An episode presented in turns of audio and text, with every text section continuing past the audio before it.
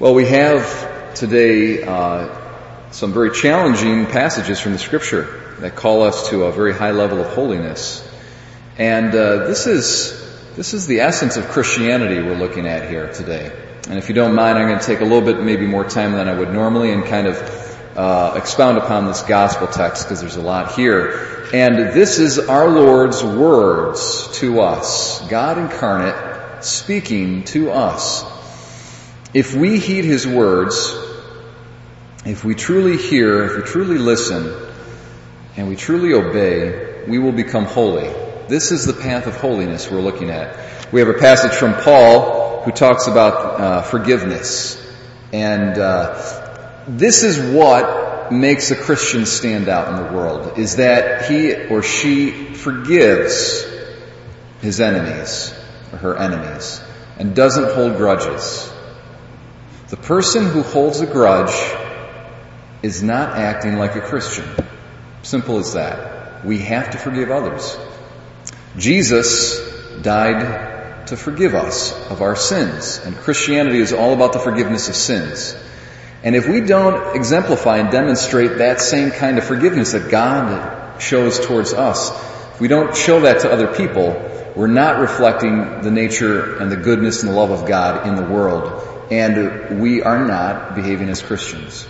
And then we have Christ's own teaching today, very, very high standard of holiness. Love your enemies. It's not that we just forgive our enemies, but that we actually positively love them. That we desire what is truly good for them. We desire their eternal happiness. And we desire that from the, from the depths of our heart. Do good to those who hate you, bless those who curse you, pray for those who mistreat you. To the uh, person who strikes you on one cheek, offer the other one as well. What is our Lord speaking about here? In all of these verses that are very challenging and sometimes uh, maybe difficult to interpret, I'm going to be following some uh, just kind of perennial, traditional ways of interpreting these texts. Okay, this is not my own judgment about what these texts mean, but I'm following uh, authoritative commentators. So, uh, to the person who strikes you on one cheek, offer the other one as well. This does not preclude self-defense. If someone's actually trying to kill you, or someone that's, you know, in your vicinity, okay, if someone is trying to kill an innocent bystander or one of your family members, you, uh, you have the duty actually to use force, do the best you can to stop that person from committing that, you know, act of violence or that murder. So this, this text here is not precluding self-defense. Uh, what it is precluding is this is dealing with everyday insults. We receive insults all the time. It's like someone slaps us on a cheek. We receive uh, insults to our dignity and our honor on a daily basis, normally.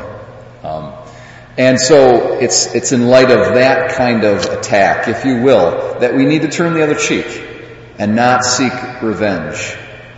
Um, do to others as you would have them. Okay, give to everyone who asks of you, and from the one who takes what is yours, do not demand it back. Now, this line here, from everyone who takes what is yours, do not demand it back. Uh, there is, there are two levels at which we can uh, approach this sort of issue. There's a level of justice, and then there's a level of something a little higher than the level of justice. We're within our rights to demand our rights and to seek justice. If we've been wronged, even in a court of law, we can do that. It's not uh, completely incompatible with Christianity. But what our Lord is doing here is He's given us a counsel, not a commandment, but a counsel. He's asking us to go higher, okay? And He's asking us not to even seek to get um, our just due in court or whatever it might be, but to let it go. That's a higher. We don't, if we, if we fail to do that, we're not sinning. It's not an issue of sin, but it's an issue of it would be better. It would be more virtuous. It would be more Christ-like. It would be more authentically Christian if we were to not seek redress in certain matters in which we're wronged. Now, again, this a, a question like that, it, it's going to vary from case to case. Okay, so for example, I remember years ago I counseled a, a guy. You know, there was um, a young man that this, this older gentleman was trying to help out. And he would actually loan him a lot of money and even, um, you know, really bend over backwards to help this guy out. And the guy had a, an addiction, um, and he needed money, and so, you know, he actually stole the guy's car.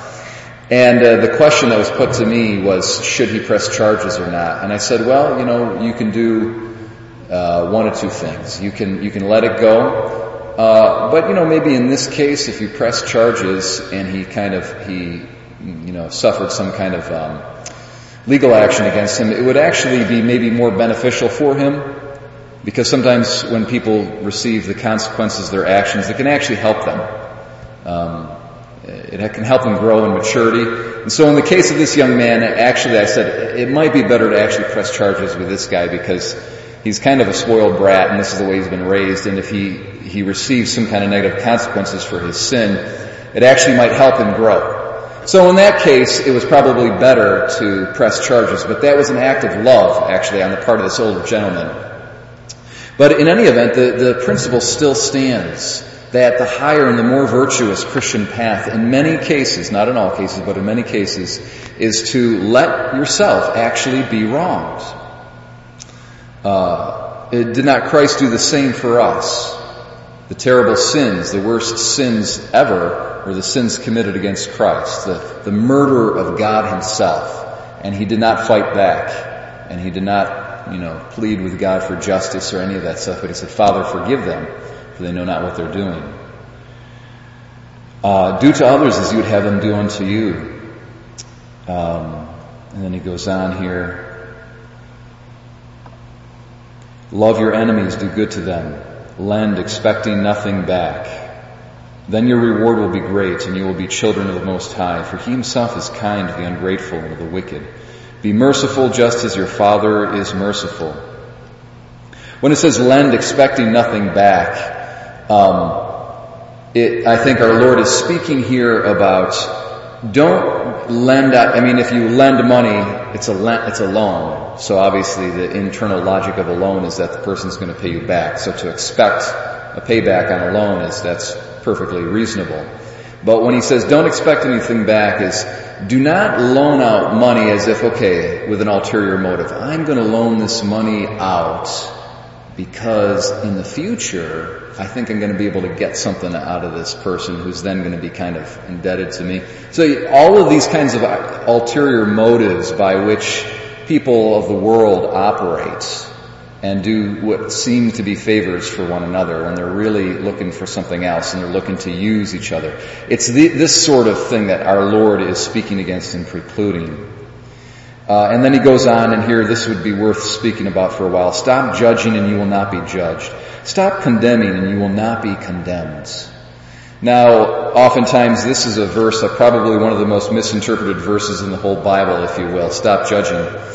We have uh, an obligation as rational beings and as Christians to discern in our own lives and to discern in life in general what is right and what is wrong. What's the, what is the proper course of action and what is the, what is an improper course of action? What is ethical and what is not ethical? We have an obligation, by virtue of being rational beings, we have an obligation to try to discern that and to try to live according to what is ethical and to try to shun what is unethical.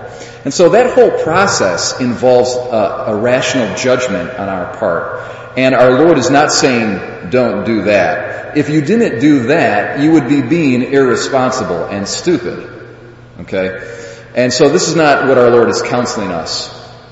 Uh, we need to figure out what action is right and what action is wrong so that we can live according to the moral law.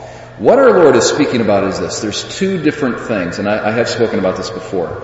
You have the action itself, objectively speaking, is either right or wrong. And then you have the subjective culpability of the moral agent, of the person who's performing that right act or that wrong act. Those are two different things. We need to make a judgment at this level of whether the action itself is right or wrong. But we need to refrain from making a judgment as to whether the person is subjectively guilty of that sin or not guilty. That's where we need to refrain. And that's the, the, the sinful tendency in the human heart is to condemn other people and to set ourselves up as God and to basically in our own minds determine, as it were, their eternal destiny by, by the, what they do. Now we can say they did this action, A, B, C, D. A, B, C, and D is, is wrong in my judgment, and I'm basing my judgment on scripture, on the teaching of the church, on sound, uh, rational, ethical reasoning. And so I can make a judgment at that level, but as far as whether or not they're subjectively guilty, I refrain from making that kind of judgment. I don't know whether or not God holds them guilty or not. And so I'm not there to judge. So there's this difference. We, we make a judgment in one and not in another. And this is what our Lord is teaching us. Refrain from making a judgment at that sub- level of subjective culpability. And then finally, um, Give and gifts will be given to you, a good measure packed together, shaken down. For the measure with which you measure will in return be measured out to you. Now, uh, for the past, I'd say 30 or, well, probably more now, 50 years or so, 50 or 60 years in America, uh, there have been various evangelists on television, and uh, they have preached a gospel of, of health and wealth and prosperity. And um, it has captured the minds and the hearts of many, many Americans, and they, it's almost like the Christianity is a path to material wealth. And there's some real excesses in this kind of thinking. So it's a, oftentimes these evangelists will teach that it's God's will that everybody is wealthy. And unless you're wealthy, unless you're filthy wealthy, you know, somehow you're falling short in faith, you don't have enough faith, you're not doing God's will in your life, you're being cursed by God's so forth and so. So there's excesses in this uh, style of, of Protestant preaching. But there is a certain truth that every once in a while they touch upon, and that is this. Oftentimes it is the case that God blesses a person's life when they are generous. And I think that's a truth that is preached a lot from different Protestant pulpits that we Catholics could actually come to appreciate a little bit more.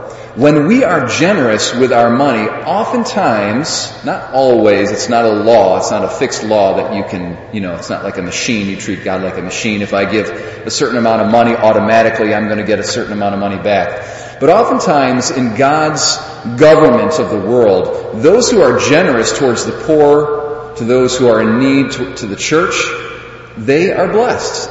God providentially allows them to grow in wealth. And I think we can, uh, we can see our Lord teaching us that truth here in that gospel. So, this, my brothers and sisters, is uh, not an easy set of verses to interpret, but I hope I've helped you out a little bit in this. And uh, I believe if we if we take to heart what our Lord is teaching us here, this is the true Christian way. It is the path to Christian holiness.